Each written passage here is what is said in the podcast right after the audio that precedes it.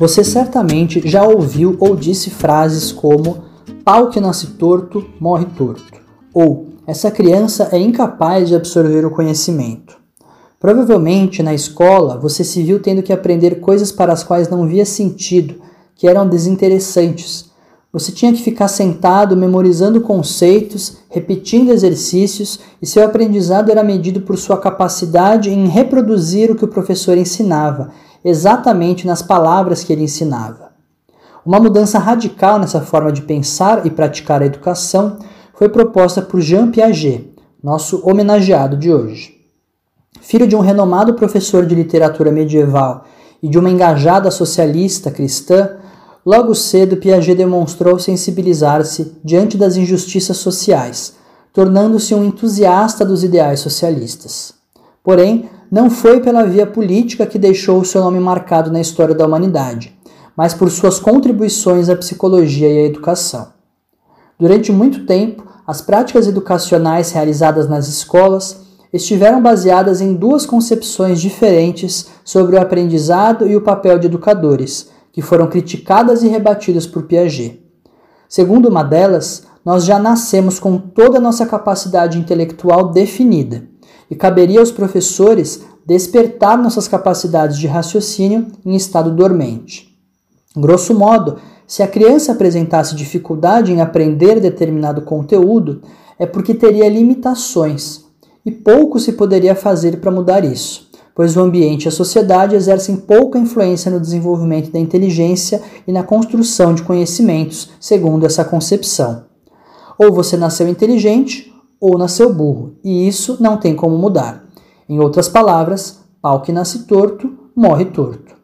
A outra concepção criticada por Piaget defende que nascemos como uma folha em branco, a ser preenchida por nossas experiências e pelos ensinamentos que recebemos, sem que sejamos autores desse texto. Segundo essa concepção, a pessoa é como uma esponja que apenas absorve os conhecimentos que lhe são transmitidos de fora para dentro. Piaget criticava ambas concepções e defendia uma posição intermediária entre elas.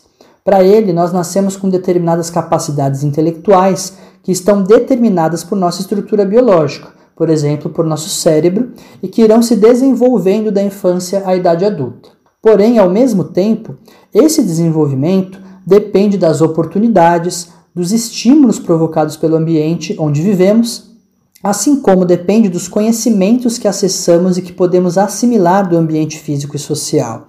Durante muito tempo, sobretudo na época em que a educação pública ainda não era universal e obrigatória, acreditou-se que crianças pobres sem acesso à escola eram naturalmente menos capazes, intelectualmente inferiores do que crianças das classes média e alta. Ignorava-se que aquelas tinham acesso a um ambiente com mais estímulos ao desenvolvimento de sua inteligência e à aquisição de novos conhecimentos. Pau que nasce torto morre torto, dizia-se. Ao contrário, Piaget defendia que o conhecimento e a inteligência se desenvolvem na interação social e com o ambiente físico. Para ele, as pessoas têm um papel ativo em seu aprendizado, pois são capazes de interpretar, estabelecer relações entre fenômenos, construindo seu próprio conhecimento e até mesmo criando novas formas de pensar e agir sobre o mundo.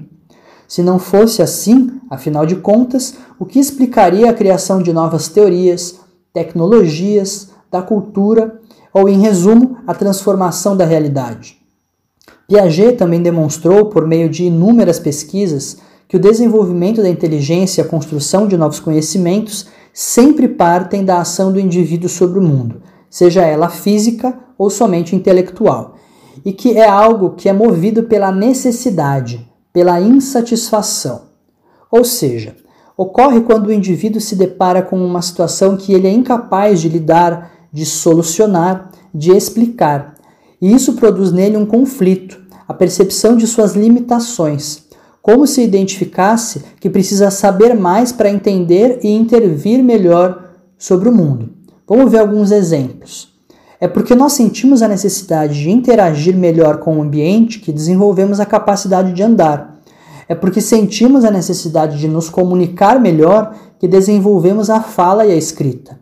Para pegar outro exemplo, Alguém pode buscar adquirir um novo conhecimento sobre o sistema político porque foi incapaz de responder a uma provocação em um debate, ou porque sente que isso afeta a sua vida e que precisa compreender melhor como isso afeta a sua vida e o que pode fazer para mudar isso. Finalmente, Piaget demonstrou que somos sujeitos autores da construção do conhecimento. Dizia ele, fazendo referência a Marx, não se conhecem os objetos senão agindo sobre eles e neles produzindo alguma transformação.